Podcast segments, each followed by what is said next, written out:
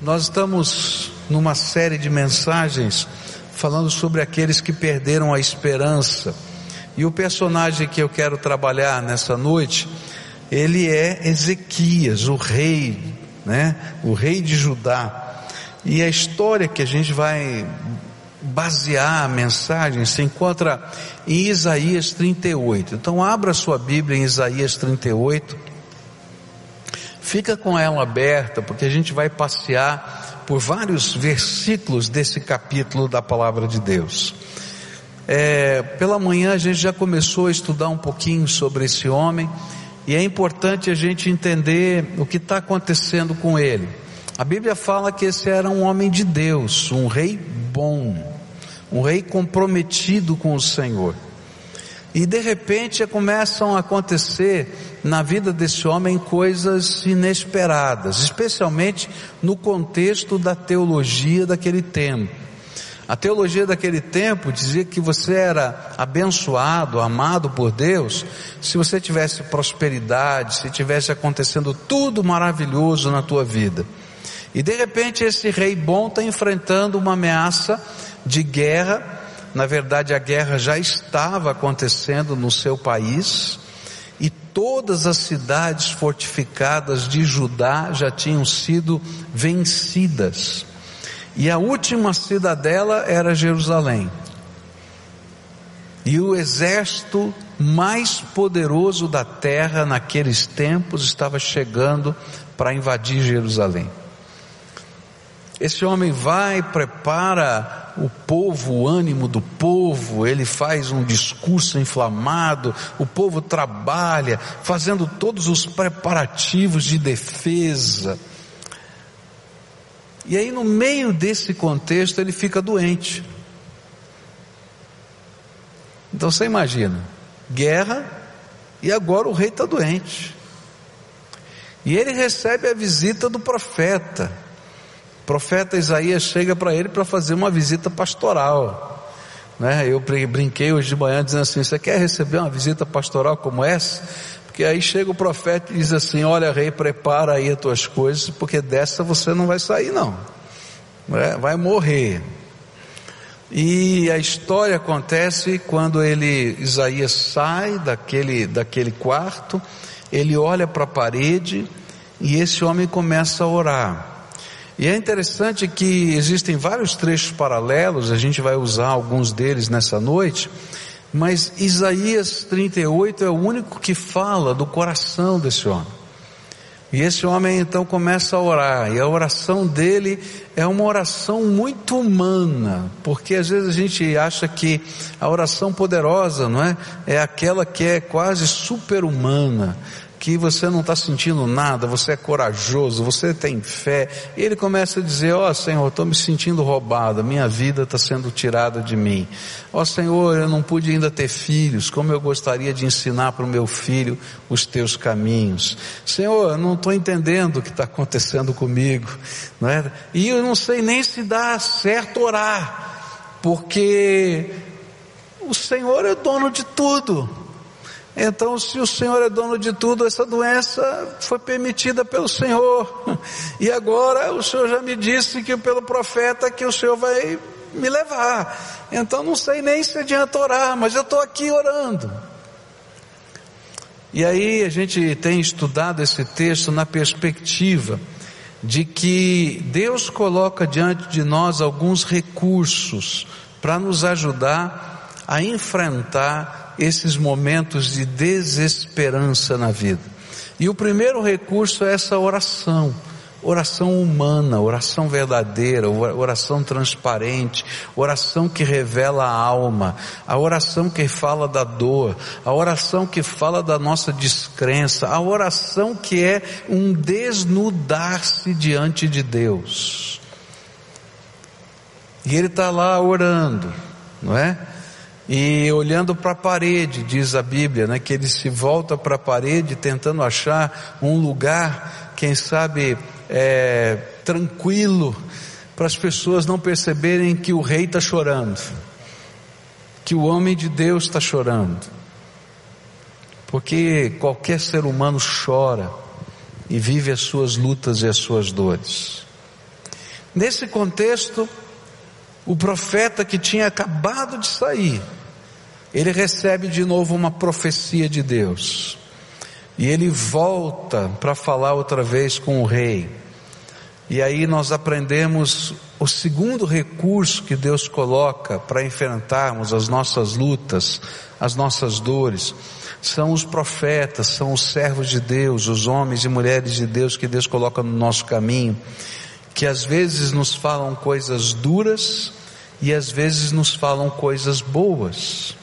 E ele volta e diz assim, e essa é uma coisa tremenda, foi o foco da manhã, não é? Onde ele vai dizer assim: Deus ouviu a sua oração e viu as suas lágrimas. E agora o profeta que tinha dito, olha, prepara a tua casa porque você vai morrer, volta dizendo, Deus ouviu a sua oração e viu as suas lágrimas. E é nesse contexto que o Senhor agora vai trabalhar o coração do rei. E, e é interessante porque o milagre, ele fica colocado aqui nesse contexto, porque Ezequias vai ser curado, mas ele é colocado como um milagre temporário, porque todo milagre é temporário. E ele, ele diz assim: Olha, o Senhor concedeu mais 15 anos de vida para você. Ou seja, olha, tem data de validade. Por incrível que pareça, eu e você temos data de validade. Não está escrito no rótulo, mas tem. E aí o Senhor está dizendo: olha, está acontecendo isso na nossa vida. E o segundo recurso foi esse. A gente olhou hoje pela manhã como Deus usou a palavra dura, e aí a gente vai ver algumas coisas que estavam em luta no coração do rei não é que às vezes a gente está numa, numa posição de autoridade e a gente é orgulhoso, e a Bíblia vai falar que ele era orgulhoso. Às vezes a gente está numa posição de autoridade e acha que pode, que sabe, que acontece, e o Senhor teve que confrontar o rei, apesar de ser um rei bom. E aí a gente aprendeu hoje pela manhã que as palavras duras, às vezes, de Deus abençoam a nossa vida, mas que também vêm palavras que representam a grande lição da fé. Deus ama você, por isso Ele ouve a sua oração e vê as suas lágrimas. E eu queria continuar essa mensagem que começamos a estudar, esse texto pela manhã, olhando para dois outros recursos que Deus vai colocar à nossa disposição para que nós possamos ser tratados na nossa alma. O primeiro deles se encontra nos versículos 7 e 8 do capítulo 38 de Isaías, onde diz assim: E este é o sinal de que o Senhor fará o que prometeu farei a sombra do sol retroceder os dez degraus que ela já cobriu na escadaria de Acás. E a luz do sol retrocedeu os dez degraus que tinha avançado. Agora, para a gente entender o que está acontecendo e o significado desse sinal, eu preciso olhar para um texto paralelo, que é 2 Reis, capítulo 20. Eu vou ler aqui para você. Diz assim a partir do verso 8: Ezequias havia perguntado a Isaías: Qual será o sinal de que o Senhor me curará e de que hoje, há três dias, subirei ao templo do Senhor? Olha, deixa eu colocar o contexto aqui para você. Eu estou doente, todos os médicos não sabem o que fazer comigo, a coisa está feia, Chega o profeta cinco minutos antes, ou quinze, sei lá quanto, tá? No mesmo dia, e diz: Olha, prepara aí as tuas coisas, porque você vai morrer. Passa esses 15, 20 minutos, a ferida está lá, a doença está lá, tudo está do mesmo jeito, e ele volta e diz assim: Olha, eu estava lá na escada, o Senhor falou para eu voltar, porque ele viu ele ouviu a sua oração, viu as suas lágrimas e você vai ter mais 15 anos de vida que ele está acrescentando. Ele olha para a ferida, diz: a ferida está lá. Eu não estou me sentindo melhor, eu não estou pulando aqui na cama. E aí, de uma maneira muito humana, ele olha para Isaías e diz assim: Ô, ô Isaías, que prova você me dá? Que sinal você me dá de que isso vai acontecer de verdade? Gente, isso é muito importante, sabe por quê? Se tem uma coisa que alguém que está sofrendo não quer passar, é por outra desesperança. Cada vez que você empenha toda a sua força, toda a sua esperança e se decepciona de novo, você morre um pouquinho. Você está entendendo? Ele diz assim: tudo bem, eu vou ficar contente agora, para depois amanhã doer mais essa minha perna, acontecer alguma outra coisa, e eu olhar para mim e dizer: não adiantou nada. Então ele olha para o profeta e diz: ó, oh, que prova, que sinal você vai me dar de que isso é verdade, que isso vai acontecer, que essa palavra profética é verdadeira? E aí então a conversa continua, diz assim os versículos seguintes. Isaías respondeu: o sinal é, de que o Senhor vai cumprir o que prometeu é este. E aí é interessante, ele devolve aqui a pergunta para para Ezequias: Você prefere que a sombra avance ou recue dez degraus na escadaria? Sabe o que é esse negócio? Era um relógio de sol, tá? A sombra avança, eu estou sabendo que o tempo está passando. Recua, o tempo está voltando. E ele pergunta: o que é que você quer? Quer que avance ou recue? E olha só o coração de Ezequias. Ezequias diz assim: ó, oh, esse negócio de avançar é fácil, porque ele sempre vai para frente. Eu quero ver voltar para trás. É nesse, nesse tom que a coisa vai. Olha só a conversa aqui. E disse Ezequias: como é fácil a sombra avançar 10 degraus, prefiro que ela recue 10 degraus. E então o profeta Isaías clamou ao Senhor, e este fez a sombra recuar os dez degraus que havia descido na escadaria de Acás. Eu acho tremendo isso. Sabe por que, que eu acho tremendo? O que será que era mais fácil para Deus? Fazer a sombra voltar ou curar logo a ferida do homem? Fala a verdade. Né? Ele está lá vendo a ferida, está doente e tal, e ele está dizendo: daqui três dias, cura logo, Deus. Põe a mão, tira a ferida. Né? Não só ver sol ir para frente, pra... eu quero ver a ferida, porque na verdade o negócio era ferida, era doença. Esse negócio de, eu, eu acho que aqui estava pensando, Senhor, eu não sei não, eu quero ver a ferida resolvida. Mas já que o senhor está falando isso, então que volte, porque eu não quero colocar a minha esperança de novo e me frustrar. Você já se frustrou? Você já colocou a sua esperança, já saiu animado com alguma coisa e de repente não deu certo, não aconteceu? E depois, sobre aquele mesmo assunto, você vai lá e coloca de novo a sua esperança em outra situação, em outro contexto, e de novo não dá certo. E colocou pela terceira vez, pela quarta vez, pela quinta. Chega uma hora que você diz assim: Eu não sei se eu quero empenhar mais esperança. É isso que está acontecendo. Esse é o contexto. E aí, o Senhor começa a trabalhar o coração desse homem. O Deus vivo, todo-poderoso, sabe que às vezes estamos tão abalados que nós não conseguimos crer nas Suas promessas, nem restaurar a nossa própria fé.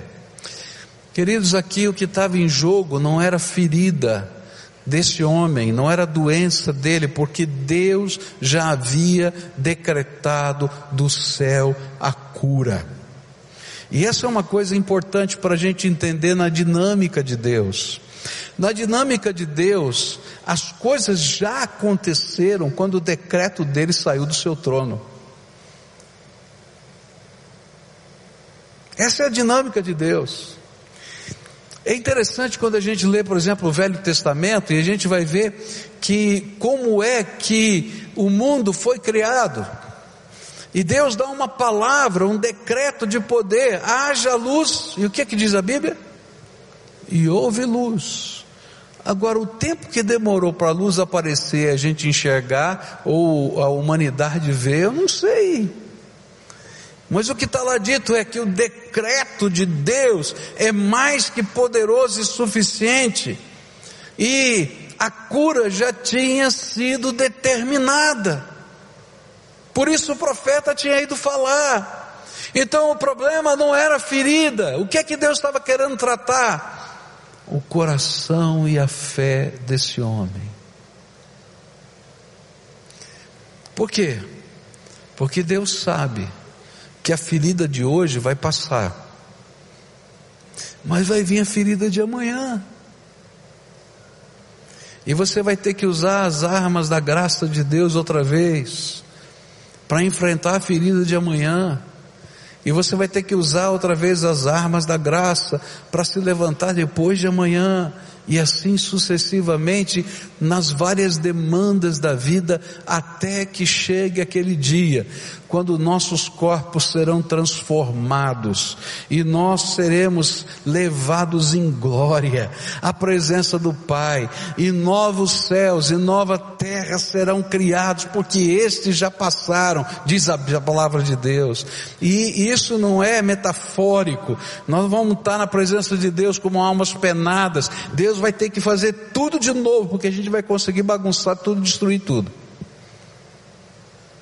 Então o que Deus queria fazer agora era ajustar a perspectiva do servo dele, Ezequias. Porque a ordem já tinha saído do trono. E ele queria ajudar a esse homem de Deus a crer novamente nas suas promessas.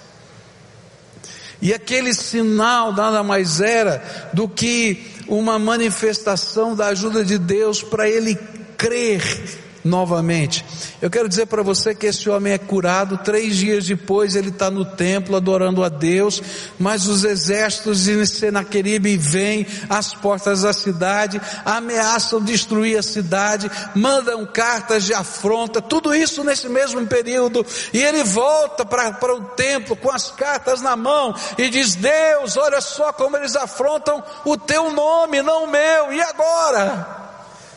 E o Senhor disse para ele assim: amanhã pode abrir as portas da cidade, porque essa noite eu vou fazer um milagre. Ele precisava crer nesse Deus que faz sinais, nesse Deus que faz milagres, nesse Deus que cura, nesse Deus que já decretou do céu e já aconteceu, ainda que eu não tenha visto.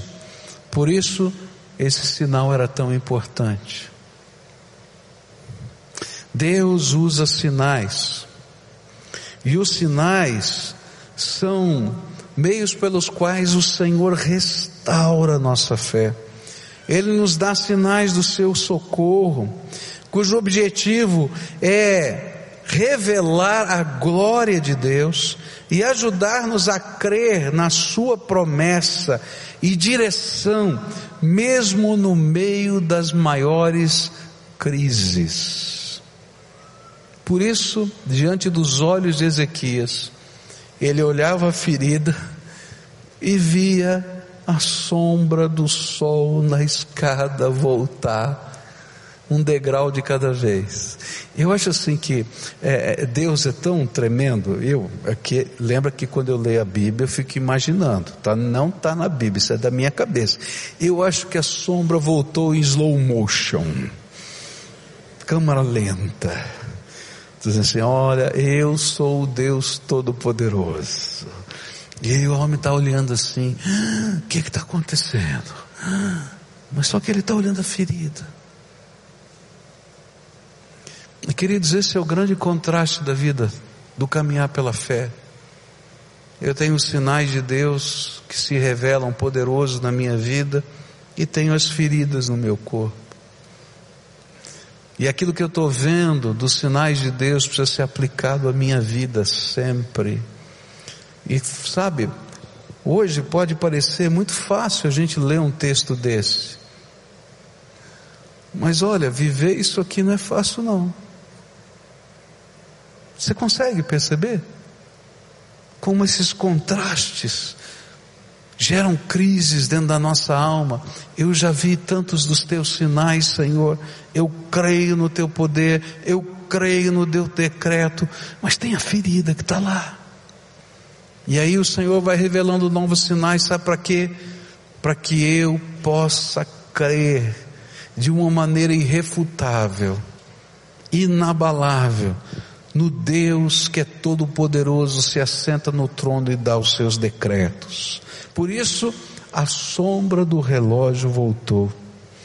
Por isso, como a gente estudou no primeiro sermão, a vara de Moisés virou uma serpente e depois ele teve que tocar na serpente para que ela virasse vara de novo. Por isso, quando Deus vai chamar ah, Gideão, ele está com medo dessa batalha, ele pede um sinal e diz: Senhor, eu vou colocar esse novelo de lã aqui fora.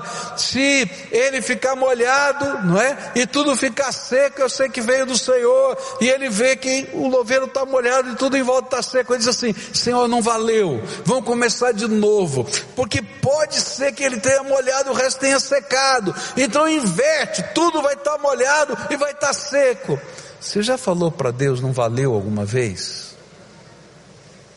Eu me lembro da historinha, já contei aqui para você, não é? Do moço que estava orando para poder casar. E ele gostava de uma moça. E ele falou assim: Senhor, eu quero saber a tua vontade. E ele falou assim: Senhor, se for tua vontade, essa moça na minha vida, eu vou colocar essa foto na janela. E quando o vento bater e a foto cair, se ela cair virada para cima, eu sei que é a tua vontade. Se cair virada para baixo, eu sei que não é a tua vontade. E aí ele vai lá, escuta, sente o vento, e de repente aquele plaque da foto e ele olha e diz: Senhor, não valeu, vou começar tudo de novo. É, Gideão fez a mesma coisa. Sabe por quê? Porque eu e você somos de carne e osso. E apesar disso, Deus tem paciência comigo. E tem paciência com você. E Deus está tratando a alma desse homem com esse sinal como tratou a vida de Gedeão, como tratou a vida de Moisés, como tratou ah, tantos homens e mulheres de Deus das Escrituras. Deus se revela, Ele faz prodígios, sinais e milagres em qualquer tempo da história, para mostrar que não se esqueceu e nem se esquecerá dos seus filhos mas nós vamos ter que aprender a caminhar pela fé apesar dos milagres.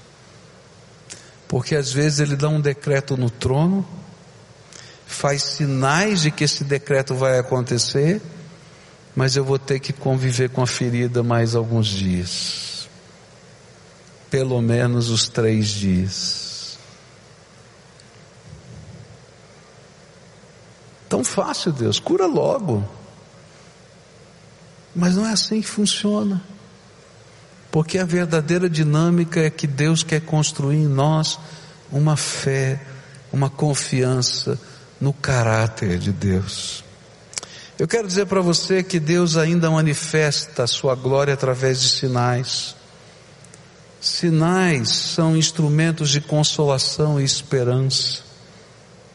Eles são marcos de Deus em nossas vidas para que continuemos a crer e a esperar na misericórdia dEle.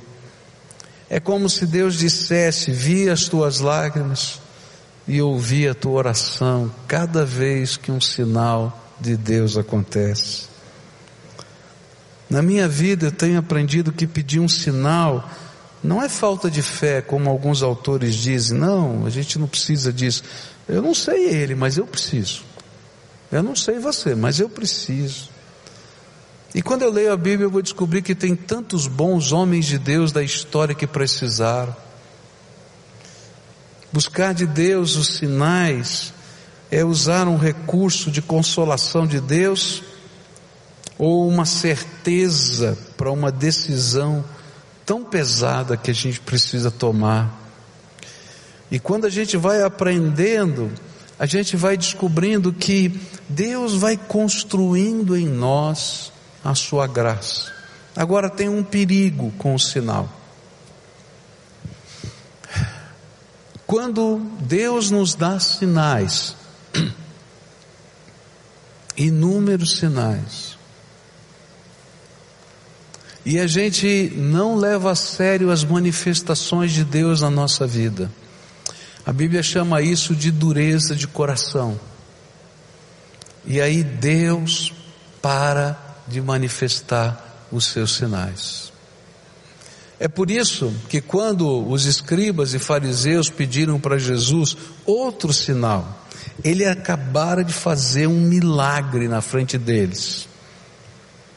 Ele acabara, Jesus tinha acabado de fazer um milagre. Eles estavam discutindo a origem do milagre.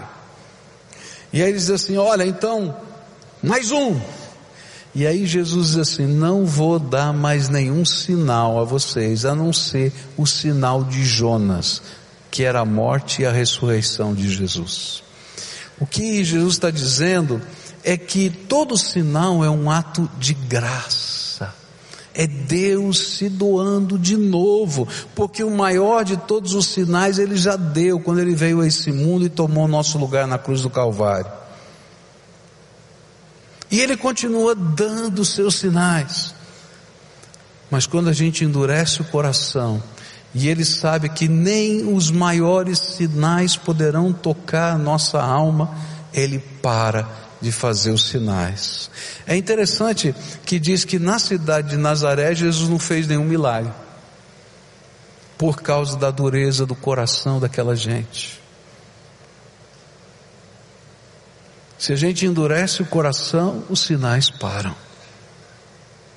Mas se a gente está aberto para crescer com Deus e entender as manifestações poderosas de Deus e a vontade dEle, ainda que a gente esteja vendo a ferida, mas crendo no decreto, os sinais de Deus continuam a fortalecer a nossa alma até aquele dia, quando a gente entra no templo para celebrar a vitória. E aqui fica uma dica: quando Deus te dá uma vitória, não se esqueça de ir ao templo para celebrar com Ele. A última coisa que eu queria deixar com você. Termina esse milagre. Eu aqui, né, estou imaginando em slow motion. Né, o degrau 1, um, degrau 2, acho que não foi de uma vez não, foi assim, né? Em câmera lenta, para você aprender, ó, Deus Todo-Poderoso está agindo. Termina tudo isso, tá lá a ferida, tá ferida ainda, não é? E aí Isaías fala para Ezequias o seguinte, verso 21. Pois Isaías tinha dito: ponham uma pasta de figos em cima da úlcera do rei e ele ficará bom.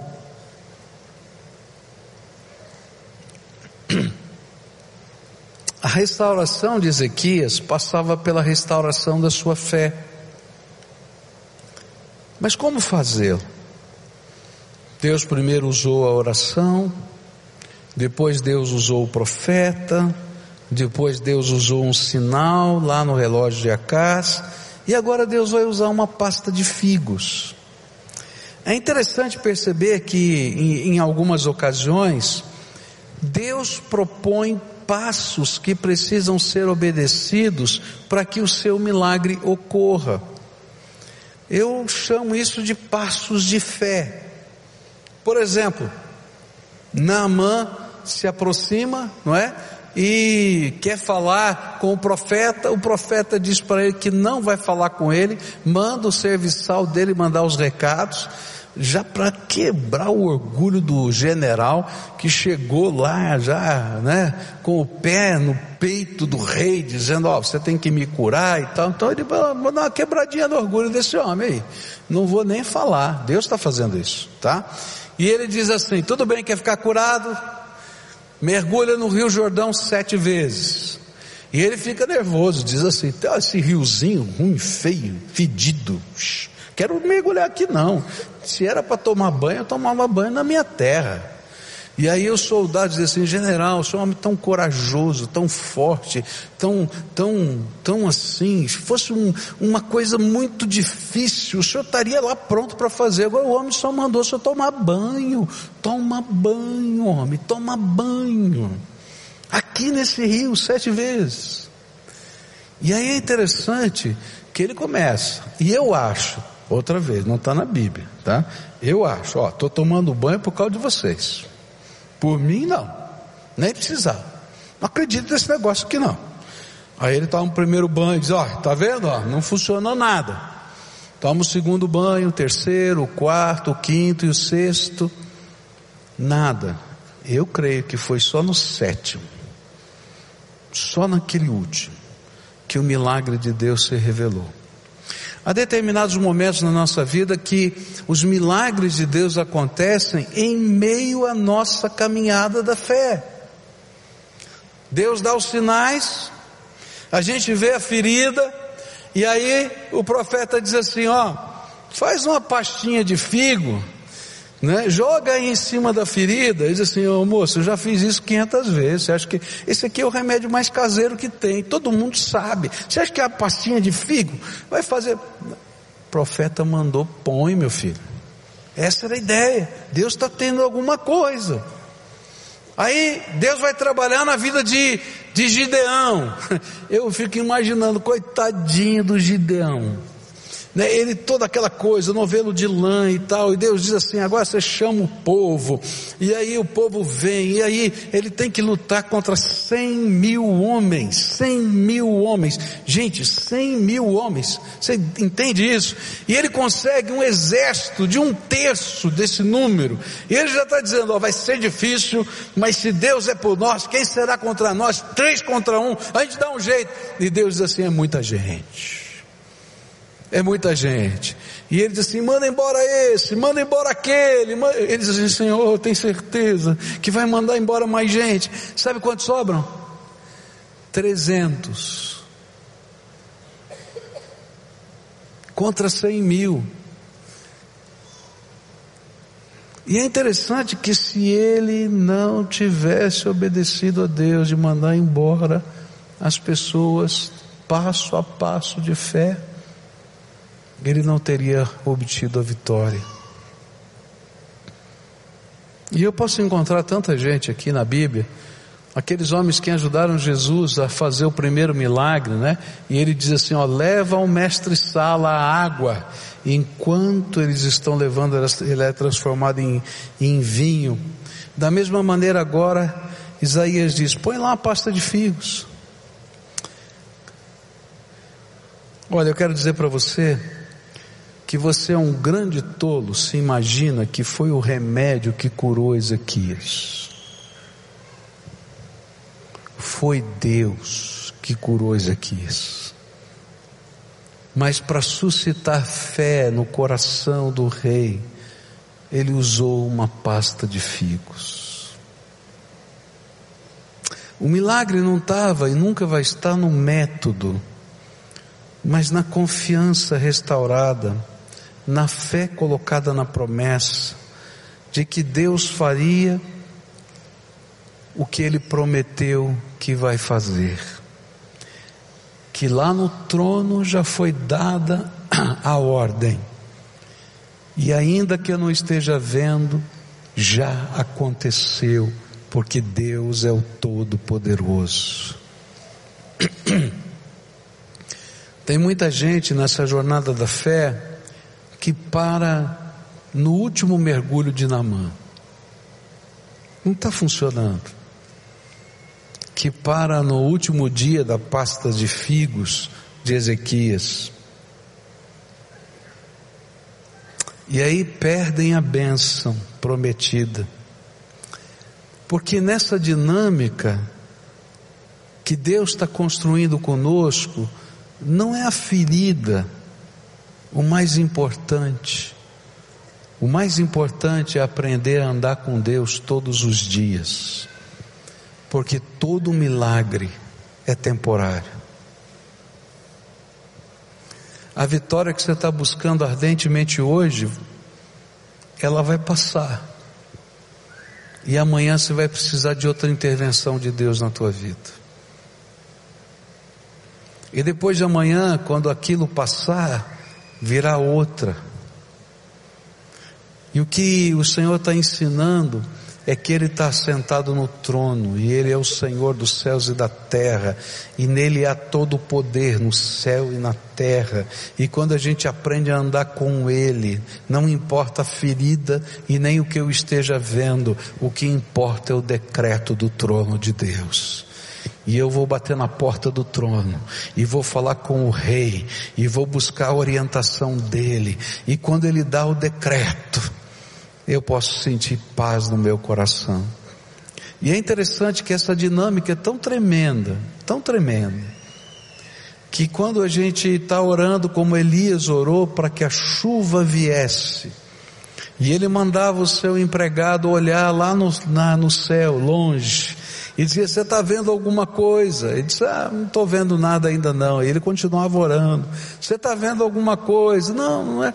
Daí uma hora ele disse assim, sabe, eu vi uma coisinha lá longe, como se fosse do tamanho de um punho, uma nuvenzinha perdida no oceano. E aí o homem de Deus se levanta e diz, é o suficiente. Você está entendendo? Não é a nuvem, não é a chuva, não é a ferida, não é o problema, não é a dor, não é a angústia, é como eu olho para o meu Deus. Eu preguei um sermão muitos anos atrás com o título, né? Não importa o tamanho do teu problema, o que importa é o tamanho do teu Deus.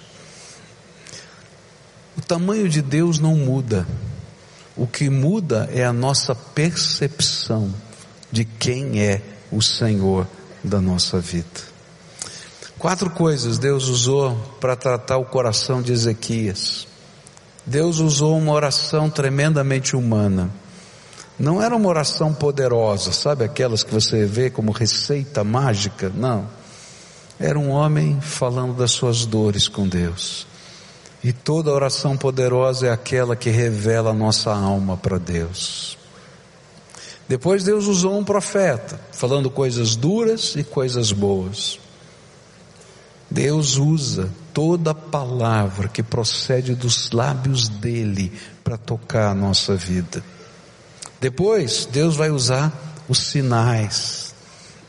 E os sinais nada mais são do que a revelação de quem Ele é, o Deus Todo-Poderoso que se assenta no trono.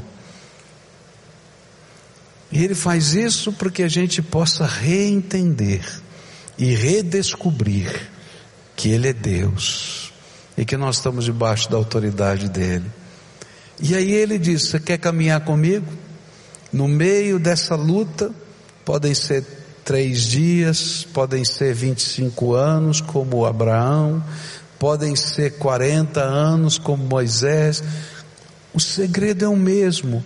Anda comigo debaixo da minha ordem e da minha sabedoria. E aí não importa o tamanho da ferida, nem se o sol precisa andar para trás. O que importa é que você vai saber que eu sou o Deus Todo-Poderoso. Nessa noite eu queria orar com você, queria clamar a Deus nessa noite junto com você. Deus tem algo tremendo para fazer na minha vida e na sua vida.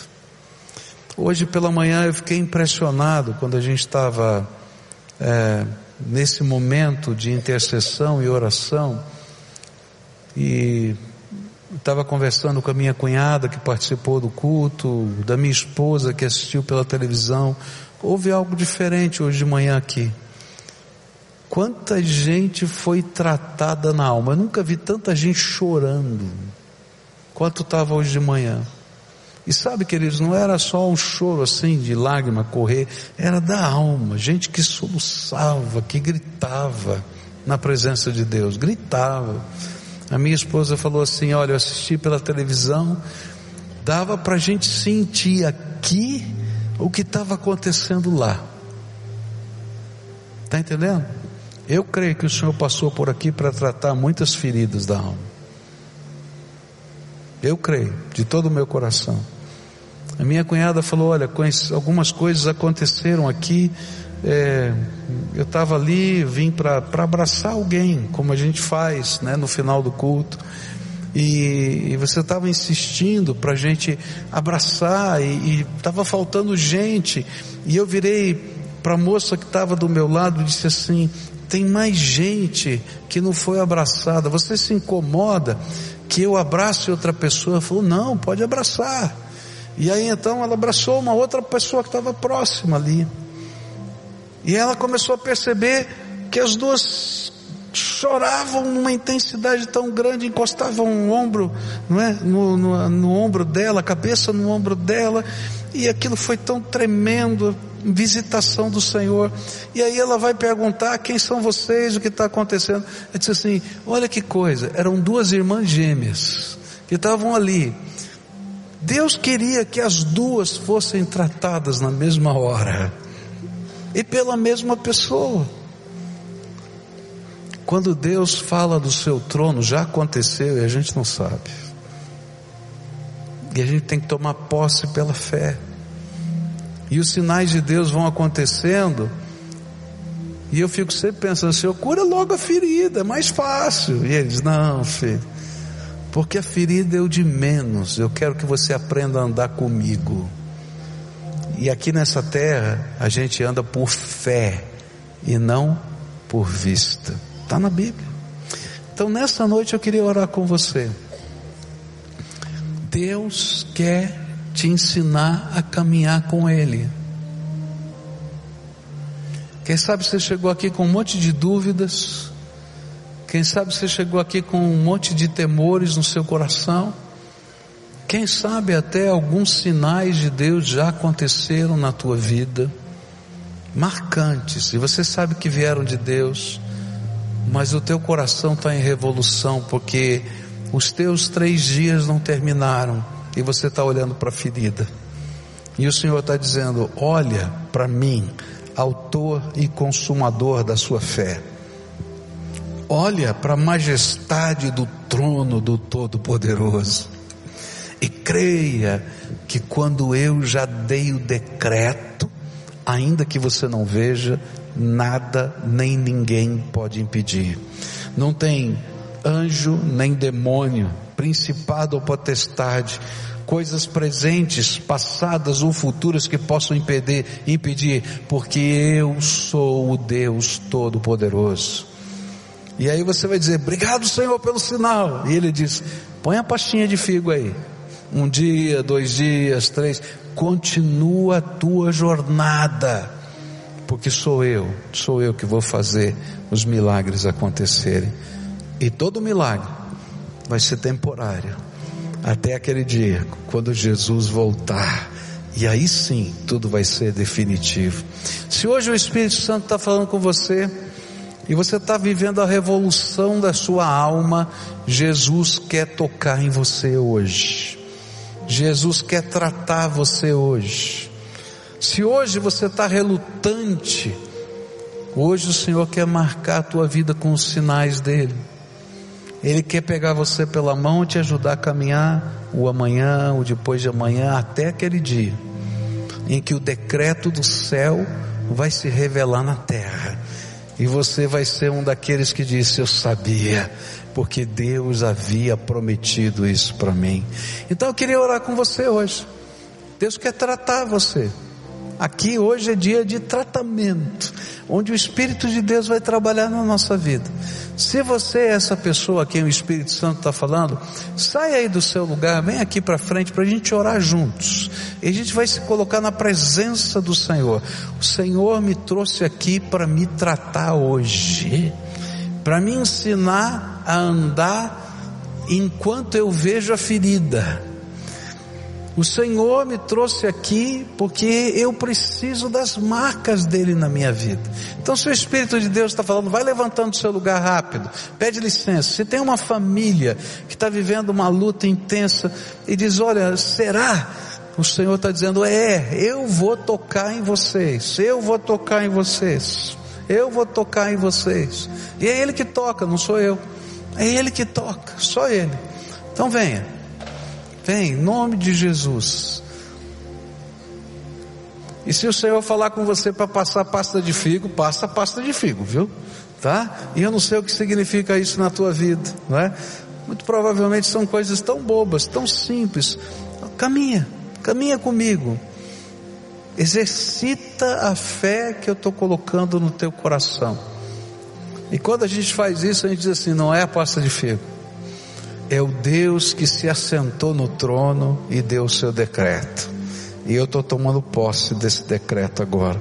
Estou tomando posse desse decreto. Em nome de Jesus, eu estou tomando posse desse decreto.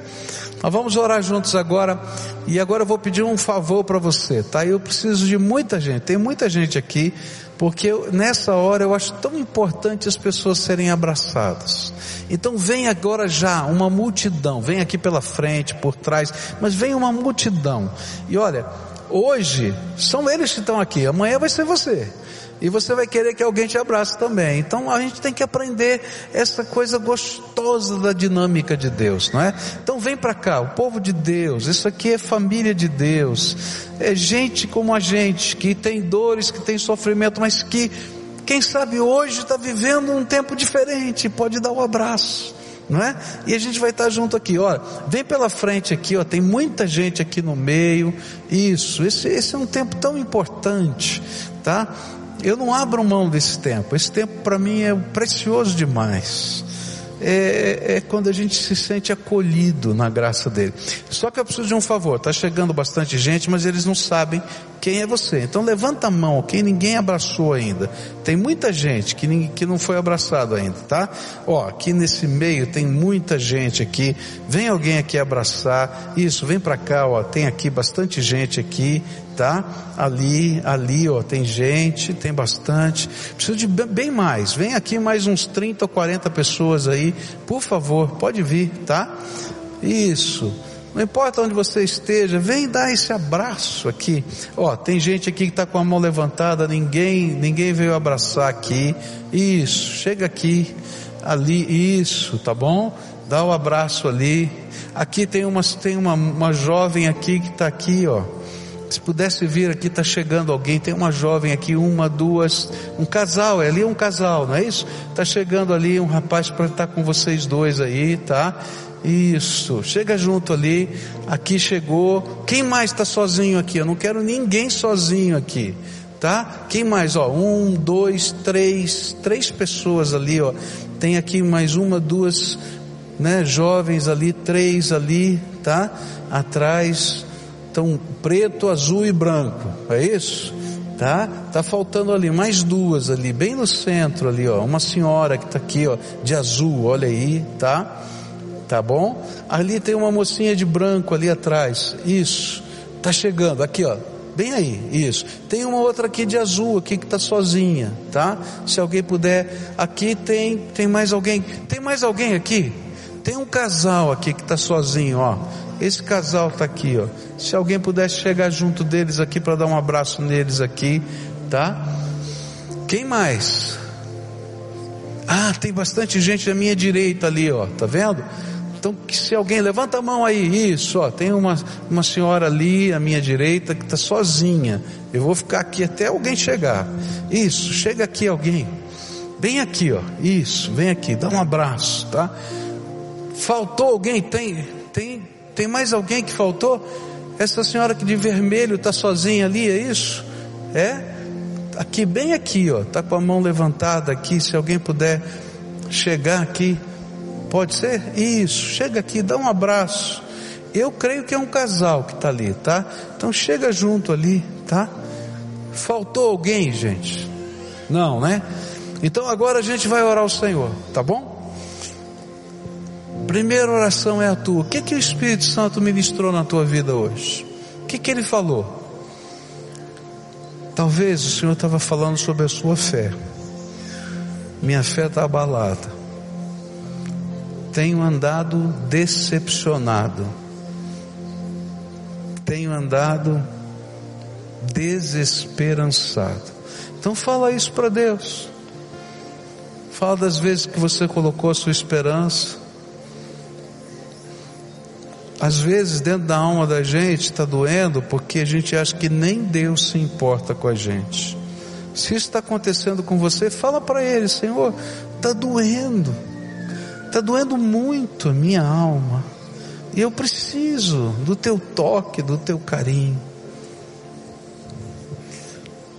Pede para Ele o decreto do trono, só Ele pode dar esse decreto. Eu não tenho poder para decretar nada, mas o Todo-Poderoso tem poder para dar um decreto do trono. E esse decreto é irrevogável. E quando ele abençoa, está abençoado, ainda que a gente não veja. Talvez na vida de alguns aqui, você está orando, continua orando, você está dizendo: Senhor, eu já ouvi o teu decreto, e eu até vi sinais, mas a ferida está doendo tanto e faz tanto tempo, Deus. Tenha misericórdia, por favor. Eu não sei que pasta de figo usar, me ajuda. Na verdade, a pasta de figo é só o caminhar. Me ajuda a dar o próximo passo.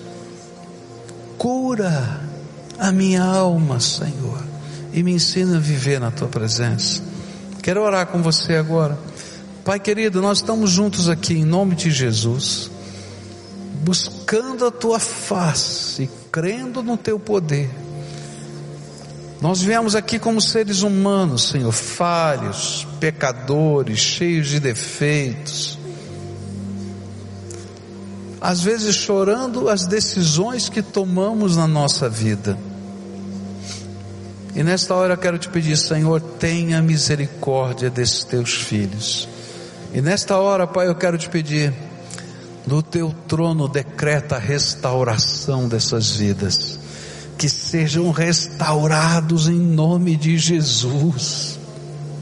Ó oh, Pai, eu não sei quais são os processos que esses teus filhos estão vivendo, mas eu queria te pedir, Senhor, dá sinais para eles Dá sinais, Senhor, que isso não é apenas uma liturgia, mas eles estão buscando o Deus vivo e todo-poderoso.